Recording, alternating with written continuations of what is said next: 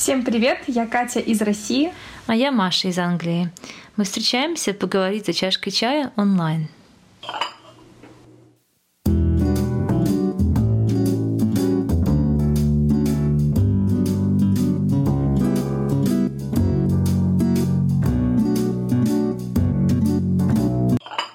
Кать, привет.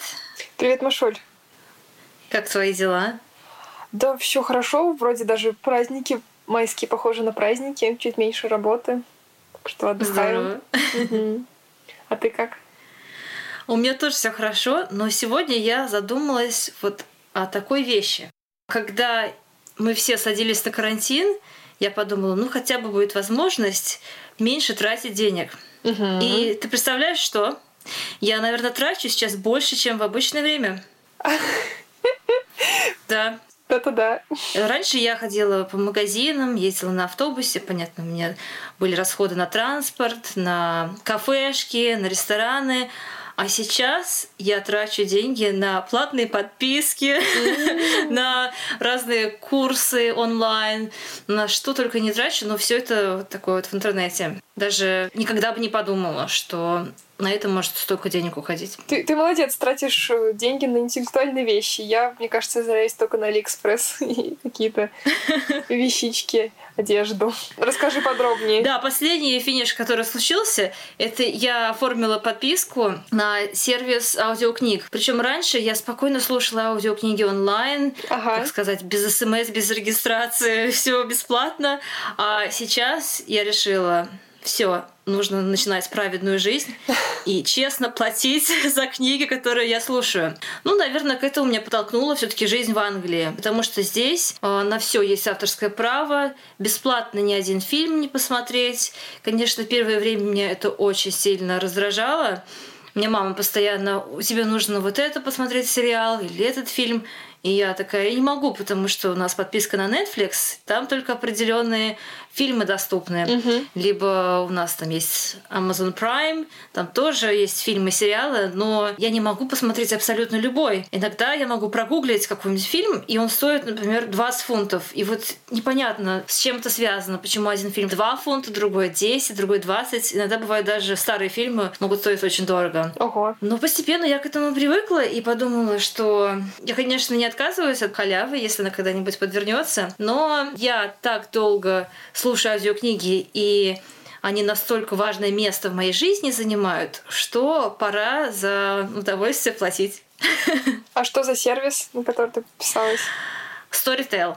Он на самом деле существует во всех странах, на всех языках, но как-то они сразу просекли, что я говорю по-русски. Я даже не знаю как. Поэтому книги мне выдаются на русском, и там есть несколько книг на английском. Но это не российский сайт, это не российское приложение. Оно существует практически везде. Только сегодня видела его рекламу где-то у себя в Фейсбуке. Значит, они хорошо продвигаются. Да, да. На таких, как я. Праведниках.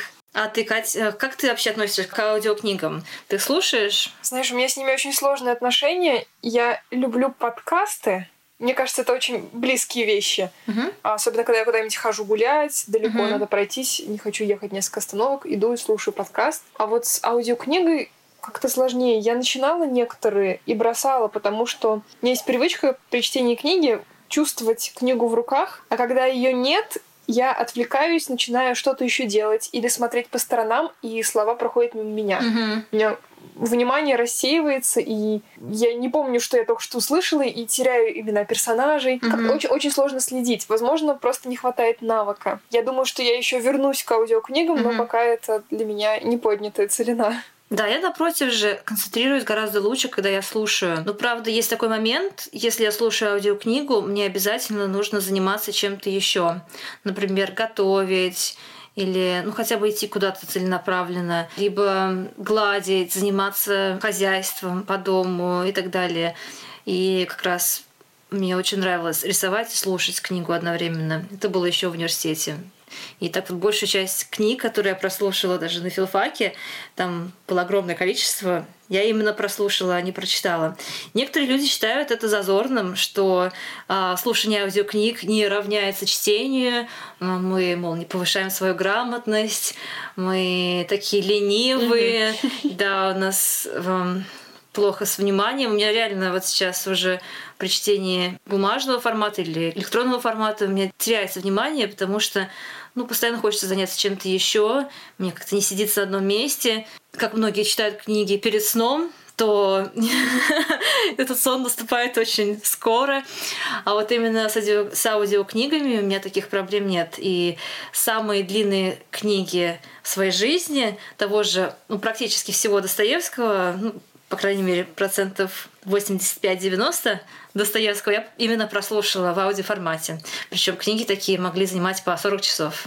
Вот это да. Ну слушай, но то, что во время аудиокниги не клонит в сон, это, мне кажется, супер, потому что у меня есть такая проблема, я беру книжки, книжку в руки и начинаю потихонечку засыпать. Не знаю, с чем uh-huh. это связано. Мне... У меня тоже. У меня это ну, я это связываю для себя с учебниками, когда я училась и перед сном всегда читала, и как только я видела текст более-менее умный, у меня сразу мозг включался. Особенно перед да. сном, где-нибудь 12-2 часа ночи, когда я готовилась. Слушай, ну, я бы mm-hmm. хотела дать второй шанс аудиокнигам для себя. Может быть, ты что-то посоветуешь, что особенно тебе понравилось именно в таком звуковом формате? Да, Кать, у меня есть три абсолютно любимые книги. Я их прослушала, мне уже стыдно сказать, прочитала, хотя это был бы правильный, ага. более правильный глагол совсем недавно, буквально за последний год или полтора. И книжки, в принципе, они тоже вышли достаточно недавно. Несмотря на то, что я филолог и прочитала много классической литературы и поклонница Шекспира, Достоевского и так далее, но вот именно на данный момент я чувствую себя так, что мне хочется читать современную литературу, такую свежую, актуальную. И меня очень радует тот факт, то, что сейчас не только пишут такие чеклиты, как это все называется, бульварные романы и так далее, сейчас также пишут очень много угу. качественных книг, которые подойдут просто всем. И книга, которую я хотела бы тебе посоветовать, называется «Щегол». Ее автор американской писательницы Дона Тарт, и она вышла в 2013 году. Я слышала о ней. Слышала? Да, очень много о ней слышала. Да, Никак не добиралась. Не добралась пока что. Что в ней такого особенного? Как э, моя мама сказала, щегла в массы, так что я думаю, мама будет очень рада слушать подкаст и слышать о том, как я агитирую людей читать щегла. Да, это такая книга, которая захватывает тебя просто с самой первой страницы, наверное, даже с самой первой строчки, я тебе клянусь. Вот такое очень редко бывает, но эта книга такая. И до конца она тебя не отпускает. Причем более того, она на самом деле огромная, но когда я ее закончила читать, что происходит очень редко, я расстроилась. Я расстроилась, что больше нет этой книги, нет этих героев. Я просто отказывалась поверить в то, что эти герои на самом деле вымышленные, что их нет в реальной жизни. Я до сих пор живу той мыслью, что они есть. Они живут в Америке, я их, наверное, никогда не увижу, mm-hmm. но они есть. Да, в двух словах. Это роман о мальчике, который потерял мать во время теракта в музее. Во время катастрофы он крадет любимую картину своей матери, которая называется как раз по имени книги «Щегол» Фабрициуса. И, конечно, ну, с одной стороны, совершает преступление – угу. которая, да, с ним остается на всю его оставшуюся жизнь, которую ему следует искупить, а с другой стороны он хранит вечную память о матери. Ну, конечно, когда читаешь как филолог, я могу сказать, что это роман воспитания в таких лучших традициях Диккенса. И, кстати, автор сама не раз признавалась, что Диккенс является ее любимым автором так же, как и Достоевский, кстати, мой любимый. Да. Ну, мы наблюдаем за героем его всю осознанную молодую жизнь, но также, несмотря на всю ее филологичность, на всю эту традициональность книги, это очень актуальный роман. Там есть, ну, просто все. Там есть и дружба, и любовь, и искусство, что я особенно люблю. И также есть алкоголь, наркотики, и, ты не поверишь, даже русский мат. Вау, это неожиданно. Да. Да, всего этого просто ну, не перечислить. Всех тем, всех проблем, которые поднимаются в этой книге. Вообще невероятно увлекательный роман с живыми, очень важно для меня, с живыми искренними персонажами. То есть они не какие-то картонно-бумажные, как вот часто говорят, да, про героев книг, они именно реальные. Главного героя со всеми его недостатками, очень очевидными, его просто невозможно не любить. Слушай, ну, эта книга кажется просто идеальной со всех сторон. А что тебя поразило ну, больше всего? Несколько вещей на самом деле. Ну, во-первых, я сторонница острых сюжетов. Мне нравится, когда в книге что-то происходит интересное. Помимо всех идеальных и замечательных философских размышлений, там должен быть интересный сюжет, по моему скромному мнению. И мне понравилась как раз в «Щегле» его неожиданная развязка абсолютно не буду говорить, какая. Да, не говори. Вот именно такое, такая вещь, да, в котором не нужны спойлеры, нужно дочитывать до конца. И напряжение просто тебя держит вот до самой последней строчки. Ты только в конце узнаешь, что вот все не так, как ты думала. Это очень круто. Мне нравится, как я уже намекнула ранее, присутствие русского элемента. Угу. Да, не только русского но вообще русский элемент в тексте там такой. Это не клюква, о которой часто говорят в фильмах, книгах про балалайку, не знаю, гармошку, валенки и так далее, там вот mm-hmm. именно чувствуется, что русский герой, который является, с одной стороны, второстепенным, с другой стороны, очень важным в романе, чувствуется, что его портрет Дона Тарс рисовала с реального русского человека. Вот просто его манера говорить, его манера поведения и так далее. Это сложно очень описать, но это, это правда. И третье, что мне очень понравилось, это отсылки к Достоевскому. Что, с одной стороны, это что-то похожее на преступление и наказание, потому что герой действительно совершает преступление, и его мучает угрызение совести. Это не только то, что он украл картину, и он всю жизнь не знает, как избавиться от этого греха. С одной стороны, ему сложно пойти в полицию и себя сдать, а с другой стороны ему просто вот хочется оставить эту память о матери. Но там еще и такая очень важная мысль о том, что в тот день, когда произошел теракт, по идее мальчик должен был быть в школе, мама должна была быть на работе, но он провинился перед учителем и должен был состояться разговор как раз с директором школы, и только из-за этого они оказались в музее. Поэтому все сходится к тому, что если бы он не провинился ранее, тогда бы, возможно, ничего не произошло. И вот представляешь, как ребенку и уже там молодому человеку, любому человеку жить с такой идеей в голове, что ты послужил причиной смерти матери. Если это вообще возможно, более-менее спокойно жить. Вот, кстати, интересно да. еще будет последить. Зная вот это вот, после твоего комментария, мне будет еще интереснее это читать, потому что я буду смотреть на жизнь персонажа еще с психологической точки зрения. Не просто события. Ну там невозможно по-другому. Даже если бы ты ничего не знала о книге заранее, как только ты начинаешь читать, ты начинаешь жить жизнью этого героя. Поэтому я могу посоветовать эту книгу абсолютно всем. И подросткам, и взрослым. Спасибо, Маша, потому что действительно я на эту книгу смотрела, но как-то угу. взгляд у меня уходил мимо. Я думаю, сейчас я точно ее послушаю. Спасибо. Может быть, даже послушаю. Ну да, потому что я сомневаюсь, что большой объем часто имеет такой отталкивающий элемент, когда ты видишь книгу на полке, и она просто огромная, если я не ошибаюсь, там страниц 700 или 800, но она больше, чем обычная книга, то ну как-то сложно заставить себя начать даже читать. Но начав читать, я тебе гарантирую, что ты просто не сможешь оторваться. Слушать тоже замечательно. Если я не ошибаюсь, озвучил ее Игорь Князев, очень хороший чтец. И вот я всегда, когда вижу его имя рядом с названием книги, э, и ты ну, играет решающую роль в выборе моей аудиокниги. Именно голос чтеца тоже очень важен. Поэтому тебе должно понравиться. Угу. Я просто не сомневаюсь. Слушай, а у этой книжки есть экранизация? Да, кстати, хотела рассказать. Она вышла совсем недавно, буквально в прошлом году. И, к сожалению, ее очень сильно критиковали в СМИ. Я даже была не уверена, хочу ли я смотреть экранизацию, потому что, ну, есть же такое расхожее мнение, книга всегда лучше. Вот, ты представляешь, когда я посмотрела, я поразилась тому, насколько критики оказались просто очень жестокими по отношению к этому фильму. На самом деле, мне очень понравилось как человеку, который полюбил книгу, который является фанатом этой книги, можно так сказать. Мне на самом деле понравилась экранизация. А, во-первых, атмосфера была передана точно сохранена, вот именно как я этого и хотела. И мои представления о главном герое тоже совпали. Для меня это важно. Ну, конечно, может быть, некоторые актеры были не так удачно подобраны, если будем честными. Но в целом, мне кажется, что экранизация удалась. Но я считаю, что все-таки лучше прочитать книгу до просмотра, чтобы именно насладиться фильмом, потому что иначе может быть не очень понятно, что происходит. Сюжет может оказаться не очень ясным. Ну, это здорово, когда и книга хороша, и ее визуализация тоже. Не очень часто такое бывает. И, возможно, mm-hmm. критики были неправы или хотели видеть что-то другое. Может быть, это было слишком личное ну, у да. них. Да, или они хотели, ждали какого-то более а, креатива, чего-то более прям современного. Но роман о вечном, и в принципе фильм такой тоже оказался о вечном, вневременным, не очень сильно современным, ну, таким очень приятным в лучших классических традициях.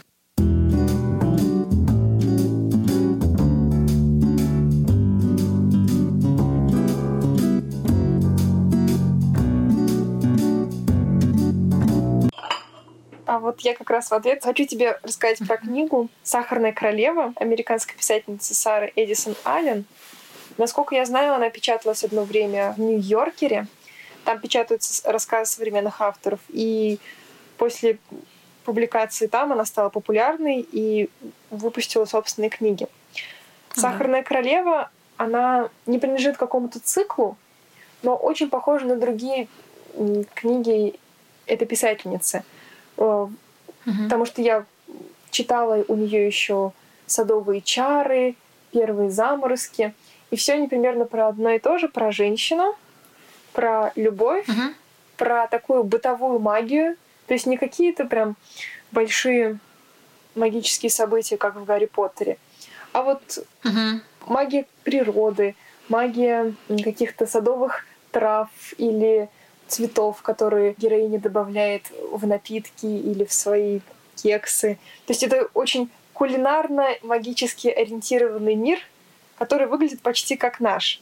Mm-hmm. И очень увлекает сюжет. Он совершенно простой uh-huh. про девушку, почему она сахарная uh-huh. королева. Она была достаточно полненькой, потому что из-за проблем с очень строгой матерью. Она все время в шкафу у себя скрывала всякие сладости, шоколадки. Не могла без этого жить. То я такая тайная жизнь.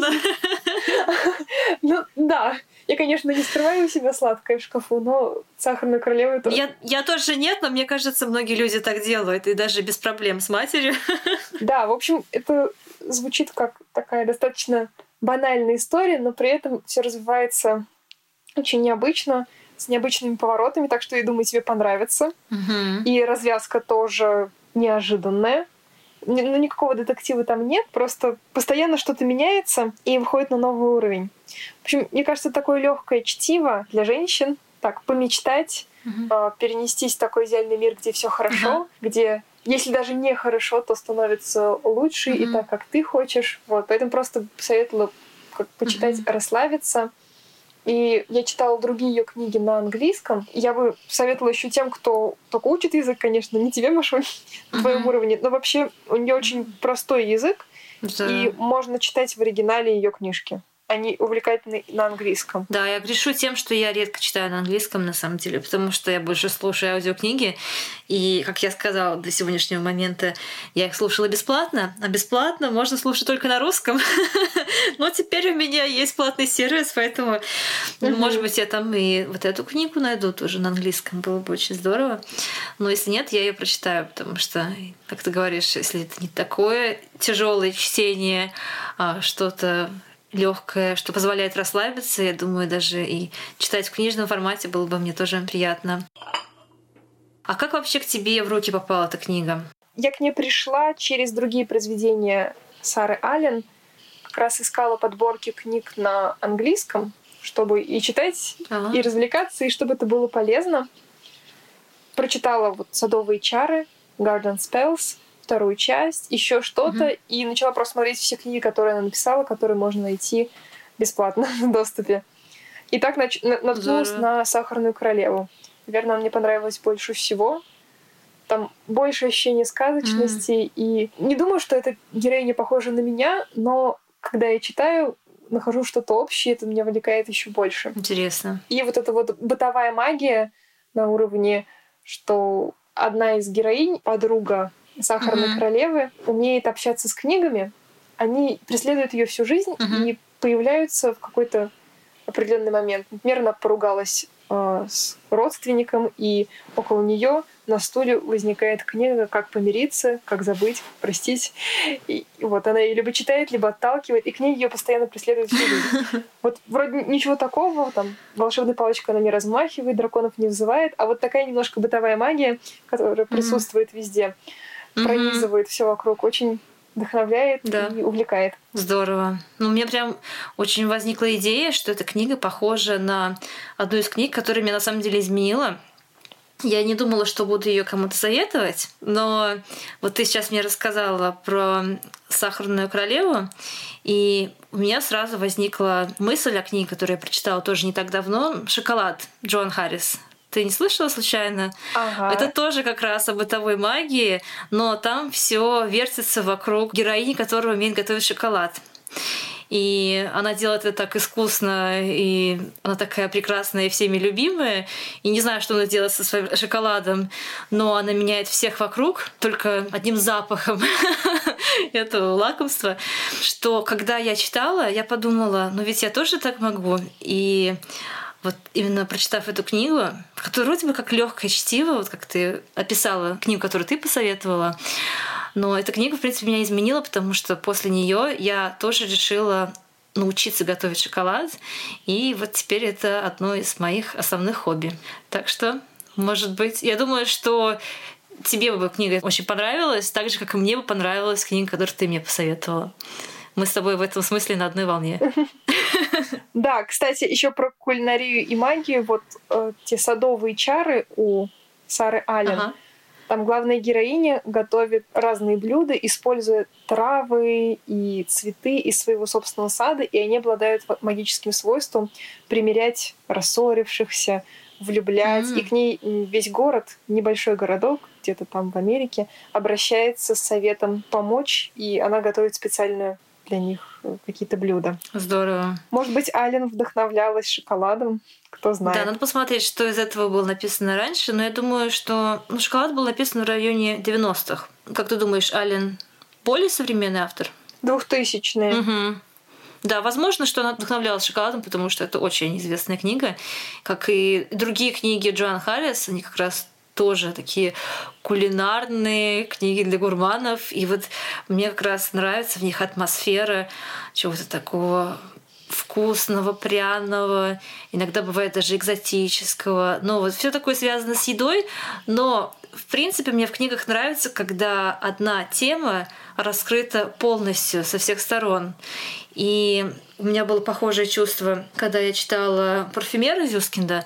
В той книге мне больше всего понравилось именно атмосфера запахов, которую он создавал. И я подумала, что до этого я ничего подобного не читала. Вот так же вот в «Шоколаде» меня зацепила атмосфера вкусов, которые я почувствовала, читая или прослушивая книгу. Ну, Машуль, атмосфера вкусов зацепила меня, что прям пошли сейчас пить чай с шоколадкой. Хорошая идея. Ну что, до следующего раза. Пока-пока. Давай, до встречи. Пока.